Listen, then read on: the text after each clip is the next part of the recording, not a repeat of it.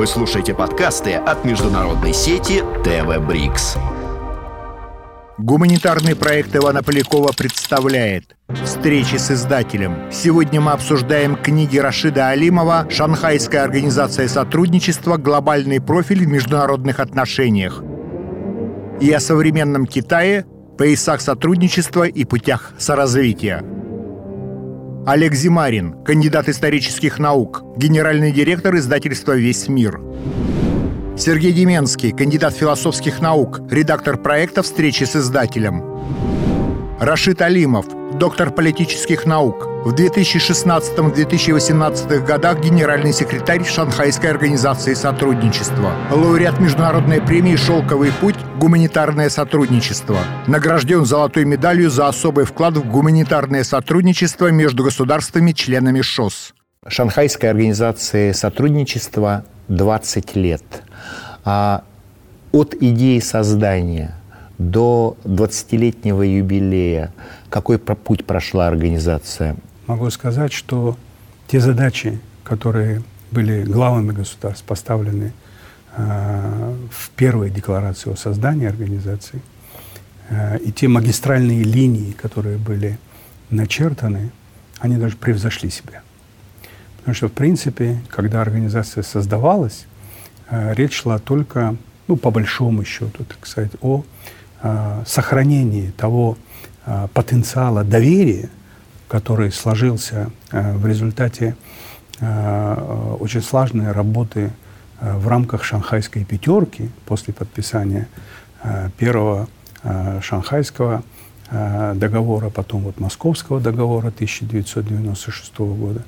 И э, вот эта идея, она идея сближения России, Китая и Центральной Азии, идея обеспечения безопасного, э, стабильного, устойчивого развития на вот этом пространстве, она кристаллизовалась э, э, в, собственно, Шанхайскую организацию сотрудничества. И потом постепенно, постепенно появлялись новые идеи, новые возможности, и совершенно даже э, неожиданно для тех, кто был, э, так скажем, отцом-основателем или отцами-основателями этой организации, она вот э, превратилась в такую мощную, очень трансрегиональную структуру, которая имеет свой голос в мире, голос уважаемый, голос, которому прислушиваются – и самое главное, имеет созидательную программу. И, безусловно, так сказать, вот э, вхождение Индии и Пакистана, я не случайно говорил о шанхайской восьмерке, когда это произошло, она, э, у нее появился глобальный профиль.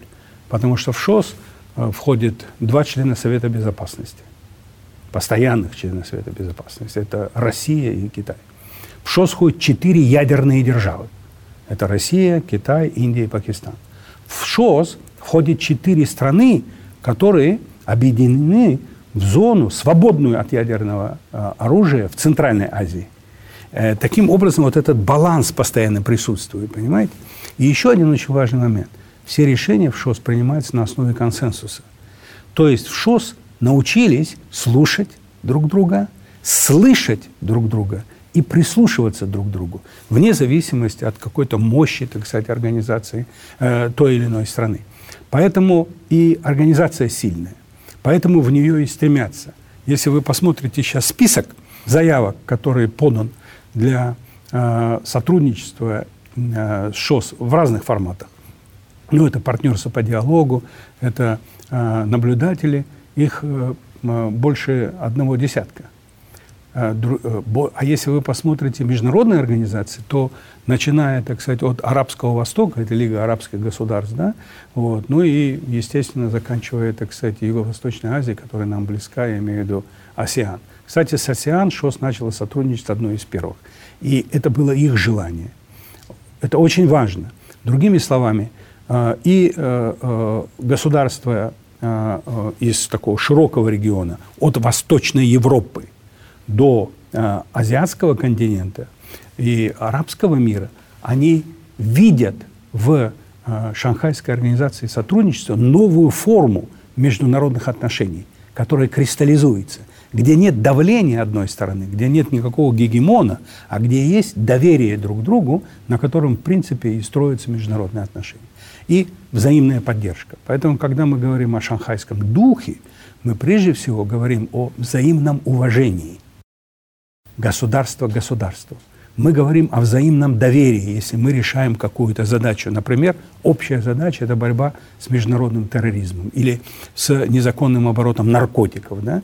Вот. Когда мы, предположим, говорим о совместном развитии, как мы можем развиваться совместно, а, а, если у нас нет дорог, например, да, если у нас а, есть какие-то препятствия, да, то мы их должны совместно э, преодолеть.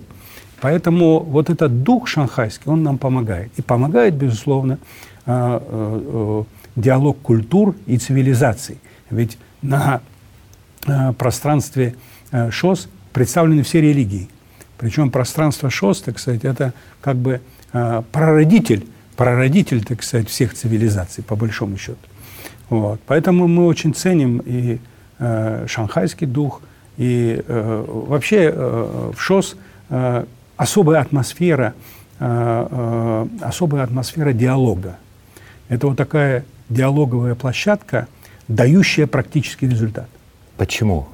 А, вы ставите акцент на гуманитарное сотрудничество. А, вы видите в этом определенные приоритеты, вы видите в этом э, единственную платформу для сближения и понимания Почему так важны для вас гуманитарные ценности, лично для вас? А, мне кажется, что э, слово, а слово это и есть э, выражение духовное, да? Вот слово, оно может либо сблизить, либо наоборот разделить людей и народы.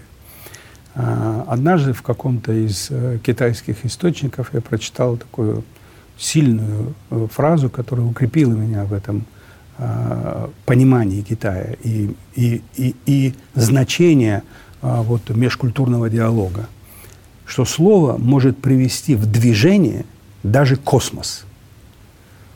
Потом оказалось, что это Конфуций сказал в пятом веке до нашей эры. Тогда еще интернета не было, как известно, и телефонов. А сегодня слово действительно может привести в движение даже космос – мы убеждаемся, когда вот еще недавно, так сказать, да, появилось новое выражение, как твиттерная дипломатия, твиттерные угрозы и так далее.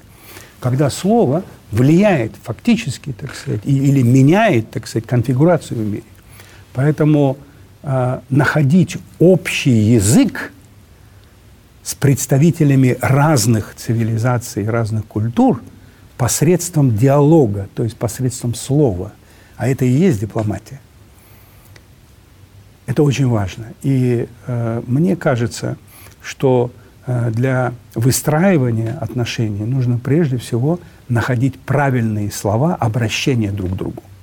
Маленький вам пример приведу. И в какой-то из книг я своих писал об этом, что вот э, когда мы работали в Совете Безопасности и в организации, я, Организации Объединенных Наций, я работал и постоянно присутствовал в Совете Безопасности, в течение 10 лет я не слышал ни одного бранного слова. Это была высочайшая культура дипломатии. То, что сегодня мы слышим в Совете Безопасности, ну, наверное, единственный, кто говорит на культурном, высокоинтеллектуальном таком и языке, это, наверное, э, э, Василий Алексеевич Небензя.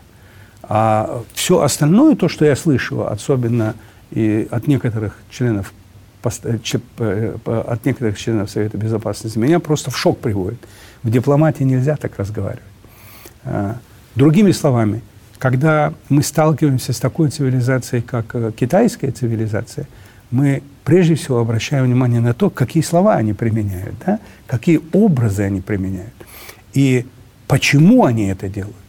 И э, я э, всегда преклонялся перед их э, вот, э, возвращением к э, классикам э, китайской литературы, поэзии, так сказать, да, философии, э, которые они демонстрируют, так сказать, и сегодня – Э, практически все дети э, знают э, очень хорошо Конфуция, его изречений. Си Цзиньпин выступил, кстати, с идеей этого самого великого нового шелкового пути, находясь да. как раз, по-моему, в Казахстане. Это было в Казахстане, да. да это, это же тоже связано с Центральной, году, с Центральной да, Азией, когда эта сама инициатива да. прозвучала. Да. да. Ну, вы знаете, мало кто тогда поверил, э, ну, во-первых, мало кто понял, э, как э, это может быть на практике реализовано, несмотря на то, что председатель Си Цзепин, он так обозначил, ну, как бы вот основные точки этого проекта.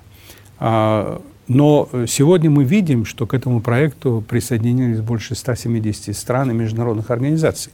И он является уже таким мощным явлением в экономической и э, культурно-гуманитарной жизни.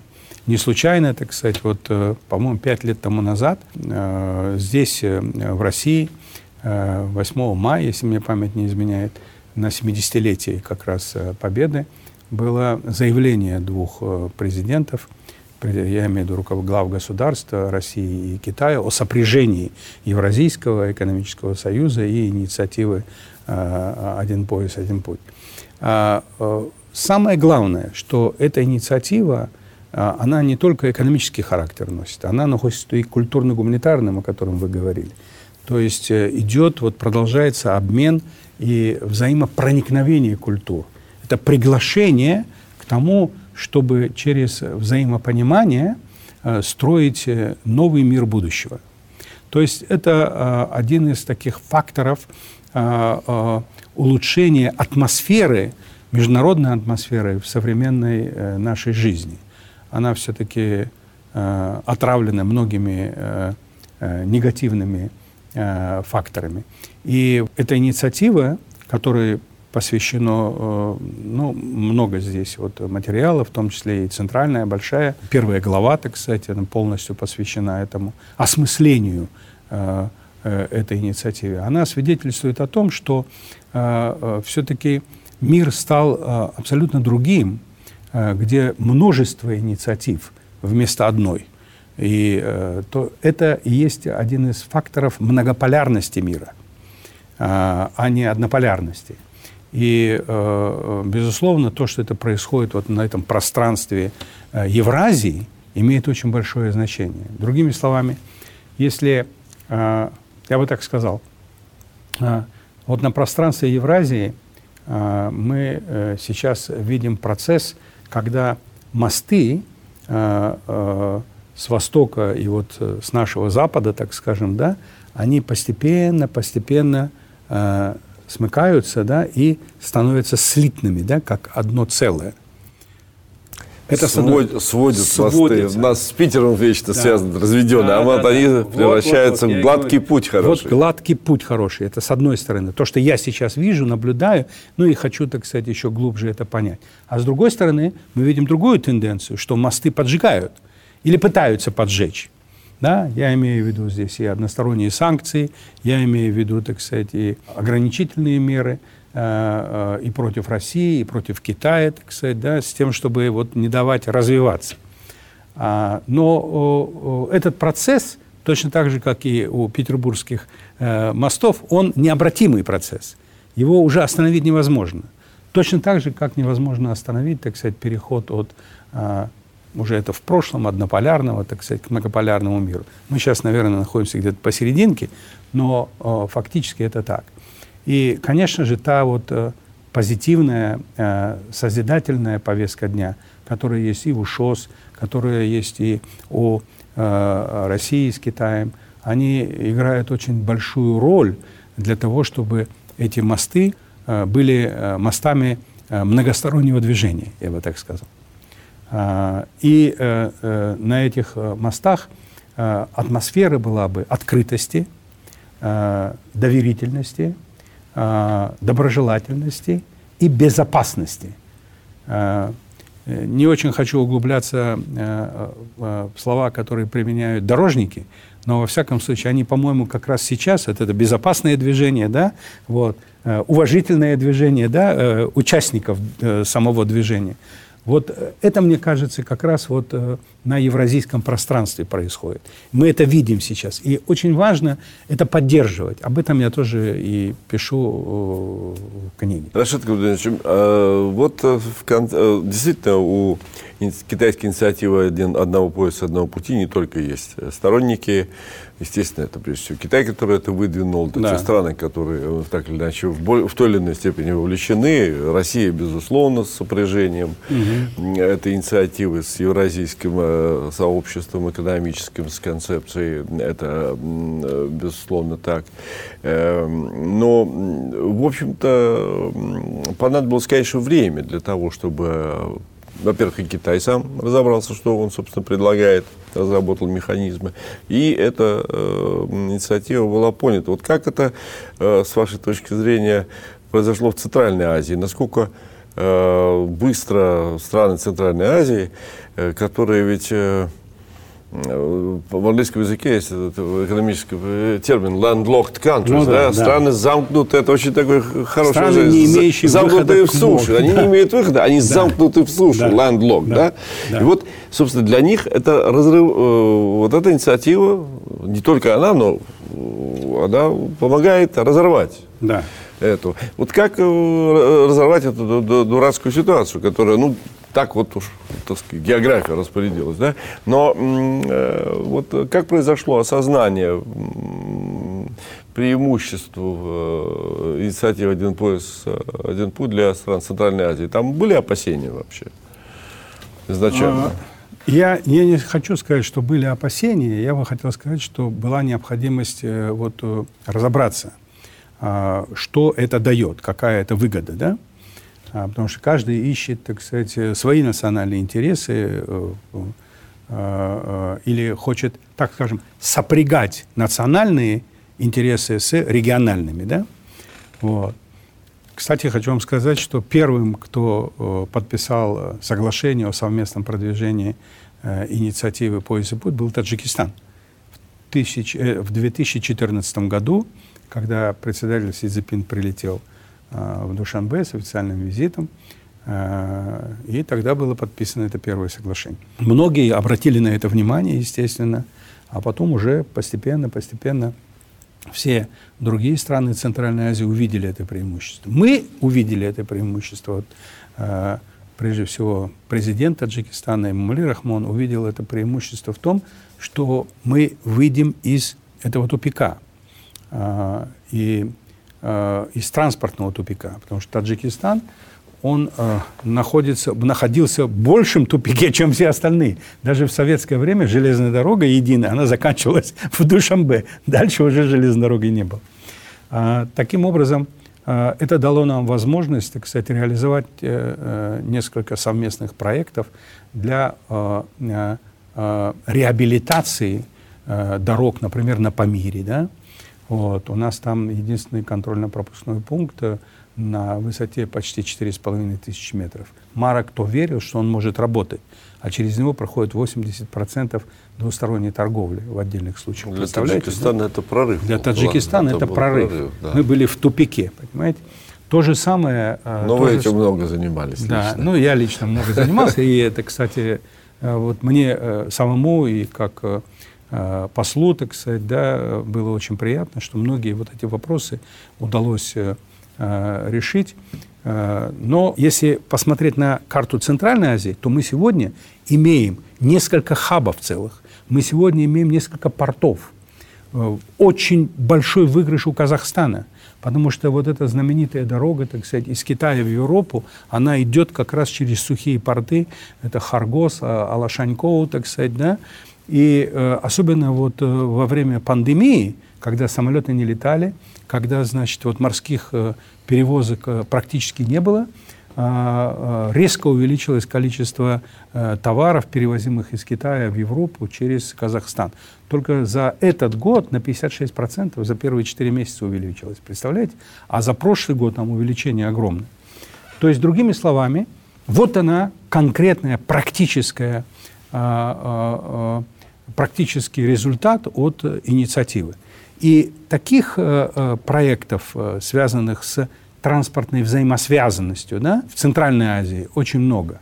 Если вы посмотрите сверху, так сказать, да, как все это соединяется, то сегодня можно сказать, что Центральная Азия превратилась в один из больших таких э, перекрестков по-настоящему. Но этот перекресток, если он раньше, так сказать, ассоциировался с верблюдами, то сегодня он ассоциируется с железной дорогой, ассоциируется с авиационными сообщениями. Вот, в ближайшем будущем будет ассоциироваться с э, э, высокой активностью электронной торговли, ну и так далее, и так далее. Потому что одновременно идет цифровизация. Вот. И вот это теперь есть планы по новым дорогам в Центральной Азии. А, значит, уже, а, причем из Центральной Азии идет на, на Иран, а значит, идет к Персидскому заливу, как вы понимаете.